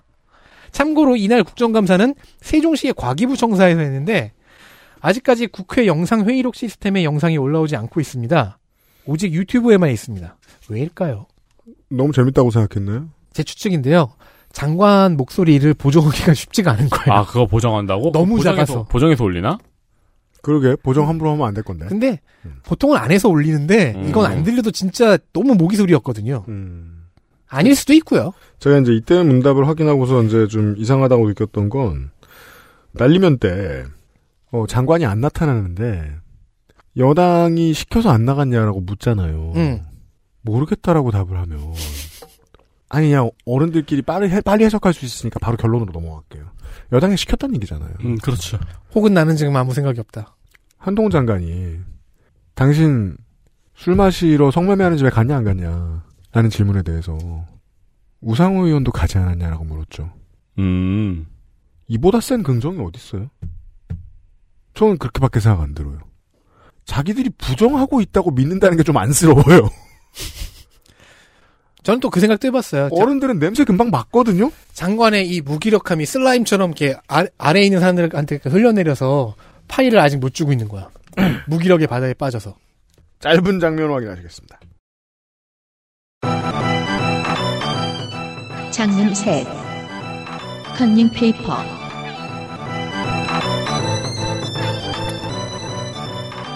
네, 과방위에서는 국무총리실에서 각 부처에 보낸 답변 기조 문건이 발견이 됐습니다. 음. 정문 시간에 덕질인이 설명을 해줬죠.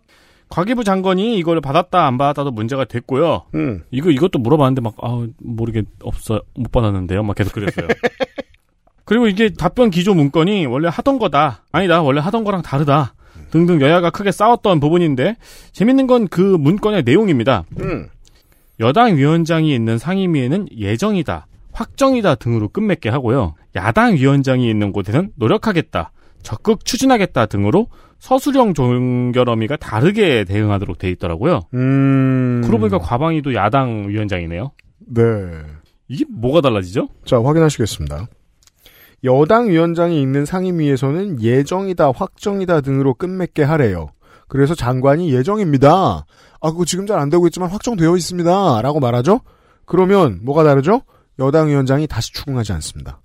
야당 위원장 앞에서 이거 예정입니다. 라고 물어보면 야당 위원장 뭐라고 하죠? 언제요? 음. 확정입니다. 라고 하면 여당 위원장 뭐라고 하죠? 진짜요? 언제부터요? 그러니까 노력하겠다. 라고 말하면 노력할 거예요? 라- 라고 다시 물어봐봤자 장관은 아 예. 이러고 들어가면 돼요. 음. 문서로 남길 수 있는 그 가장 오피셜한 차이점은 뭐냐? 만약에 안 한다면 똑바로 일안할 거라면 여당 위원장이 있는 상임위에서는 위증해도 된다는 거 아닙니까? 어, 그럴 수 있겠네. 아니 근데 간사들이 있으니까 어차피 위원장은 발언을 끊을 수 있잖아요. 음. 이게 그 상임위에서 그 위원장의 권한이 큰 이유거든요. 실제로 국회의원이 많이 당선되어야 하는 이유고 더 추궁을 못하게 막을 수 있어요. 여당 위원장은 사실 선수들끼리는 되게 우습게 보고 있을 거예요. 그래서 현 정부를 야 이거 너무 쪽팔린데라고 생각하고 있을 겁니다. 네. 다만 이걸 미디어가 전달되기가 좀 어려운 게 문제네요. 꽤 짜친 일이다. 그쵸. 예. 아니 이게 뭐야 그냥 아니 차라리 국민의힘 의원한테는 이렇게 대답하고 민주당 의원한테는 이렇게 대답하라고 한 것도 아니고 그죠. 위원장 두고 자 연결되는 얘기입니다. 마지막 장면. 장면 넷. 국무총리실의 컨닝 페이퍼.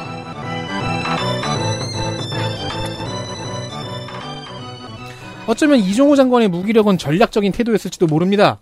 그것은 국무총리실, 특히 산하의 국무조정실이 코칭했을지도 몰라요. 정무위 시간이 빌드업 1편이었죠. 이제 2편을 하는데 중간에 무기력 장관이라는 spin-off작이 있던 거죠. 보죠. 정무위 오후 시간에 김종민 간사가 장관들에게 보내진 컨닝 페이퍼를 공개했죠.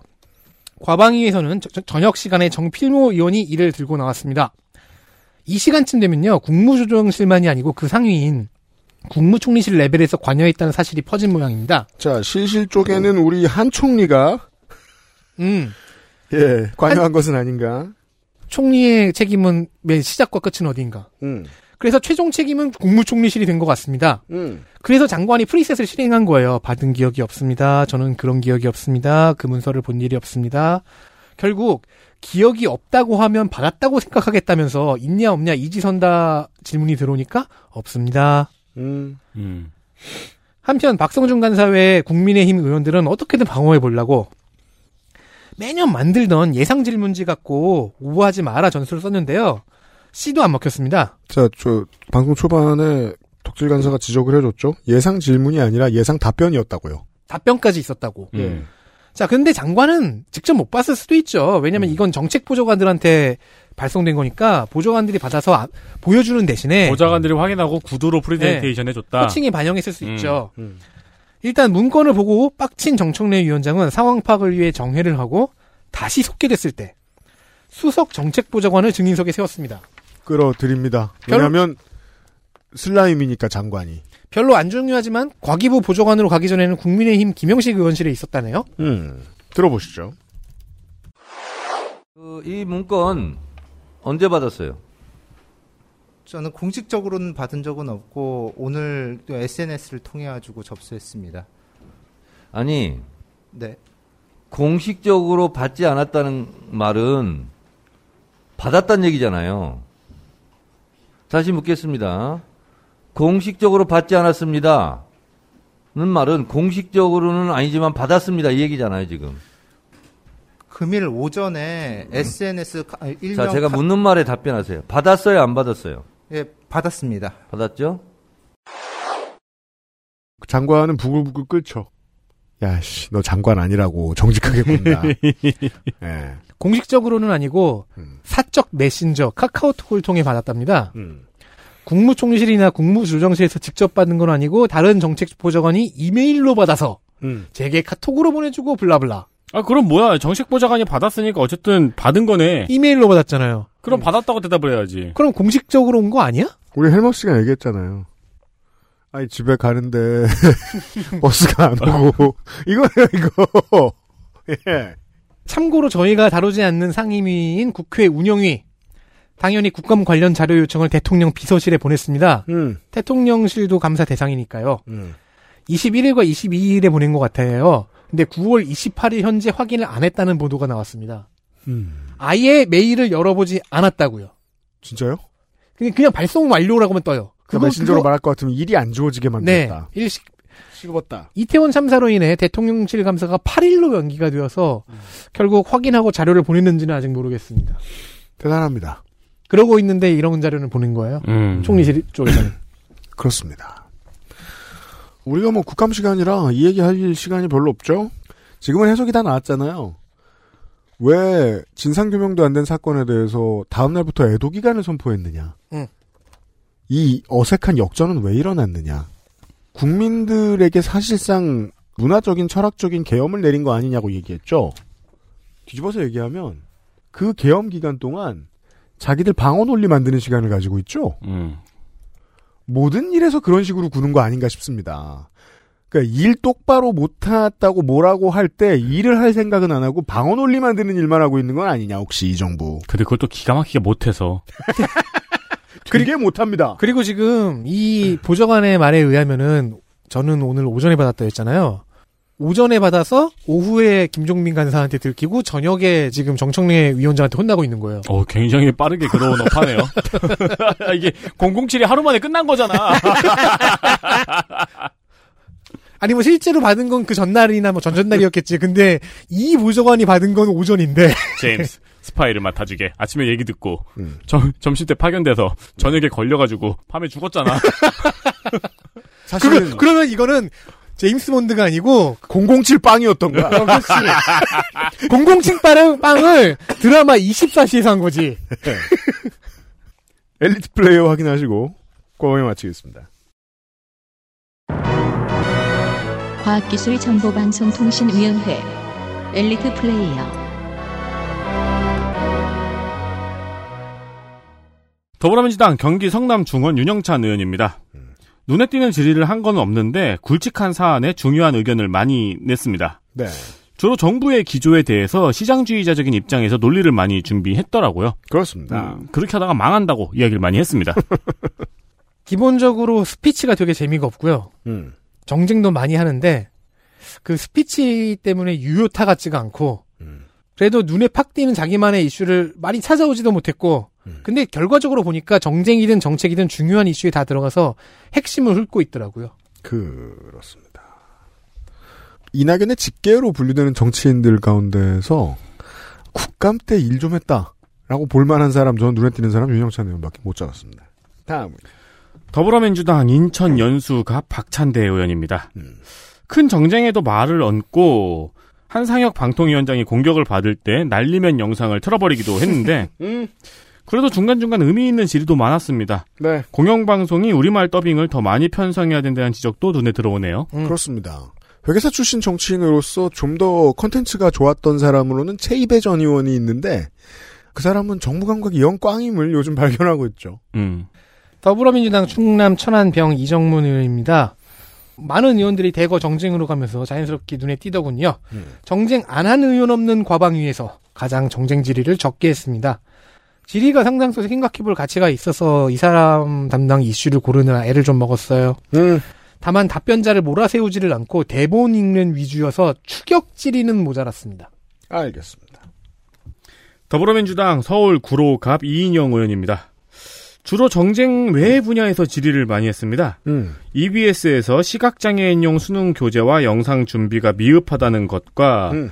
배민 대표한테 음식점 리뷰 문제를 지적한 게 좋았네요. 그렇습니다. 저는 20대 때인 것부터로 기억을 하는데 20대 국회쯤부터는 확실히 민주당이 당대표급도 일을 합니다. 네. 독특합니다. 올해는 못했죠. 지금 당대표요? 음. 네. 또 들어온 지 몇 달 안 되기도 했고. 그렇죠. 그, 한다고는 하던데. 이제, 왜 그러냐면, 당 대표의 비서관 9사람은, 옛날에는, 다른 모든 국회의원들보다 더 셌던 때가 있었을 거 아니에요. 음. 삼김 시대 이런, 던, 이런 음. 때는. 아, 그렇죠. 네. 그래서 줄 관리 잘하고 본인도 그 권력을 즐기는 사람들이 들어갑니다. 아, 그때는 그랬대잖아요. 고 김영삼 전 대통령 같은 경우에는 음. 동료 의원 지나가잖아요. 음. 마, 이리 와봐라. 이러고 불러가지고 손짓으로 불러가지고 용돈 줬대잖아요. 금일봉. 음. 비서관들이 전문성을 가지기가 힘들었던 시절이 있던 거예요. 당대표가 국회의원일 때, 음. 우리 영감님일 때. 그 점에 있어서 변화를 이끌어내는 게 2010년대는 지나야, 훌쩍 지나야 가능했다는 겁니다. 아직도 국민의힘은 멀어 보이고요. 끝으로. 국민의힘 비리의 허은하 의원입니다. 이상한 유닛으로 성장하고 있다고 말씀드렸죠. 음. 목적은 정쟁이라 구할가량이 정쟁 질의인데 가져오는 근거가 디테일한 사실과 실제 문제점이라 대부분 가치가 있습니다. 이상하죠. 그래서 제가 국민의힘 쿼터를 안 줬는데도 뽑혔어요. 한상혁 방통위원장의 사퇴를 종용하기 위해 정말로 방통위가 일을 제대로 못한 경우들을 막 모아서 가져오고 오히려 그래서 정쟁 유효타도 가장 많습니다. 음. 특히나 같은 당의 박성중, 권성동 의원 같은 사람들이 극우의 주장이나 틀린 사실관계를 가져와 호통을 치면서 정쟁을 하고 있어서 어 quality 비교가 팍 됩니다. 권성동 의원은 되게 attitude만 가지고 들어왔더라고요. 네. 아, 맞아요. 음. 다른 준비한 게 없어서. 그냥 네 것만 가지고 들어왔어요. 그러니까 주머니 이렇게 뒤적뒤적, 그 attitude. 다른 거 아무것도 attitude. 박성중 의원은 어, 정청래 위원장이랑 밀당하고 있었어요. 오전에 싸우고 오후에 같이 웃고 네. 저녁에 다시 싸우고 우리가 확실히 이제 그거는 우리가 바뀐 것 같아요. 윤핵관이 아닌 사람이 더 무서워요. 확실히. 음, 윤핵관들은 무서운 사람이 별로 없어요. 가진 게 별로 없으니까. 저는 이 사람 처음에 당선될 때 개파도 대충 겹치고 해가지고 집이 노원구인 걸로 알고 있거든요. 어 이준석 전 대표하고 그거 어떻게 저 줄 세우나 했더니 경기도로 가더군요. 음. 네, 고향에 출마한다고 알고 있습니다. 다시 돌아올 수도 있지 않을까 지금 상황 보면 그럴 수도 있습니다. 지역구가 비는 건 안 되지 않느냐 이러면서 말이죠.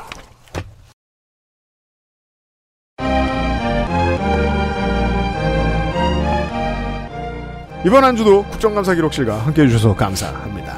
다음 주 월요일 국방의 시간으로 다시 인사드리도록 하겠습니다. 네. 들어주셔서 감사합니다. 세 명 그대로 돌아올게요. 감사합니다. XSFM입니다. I D W K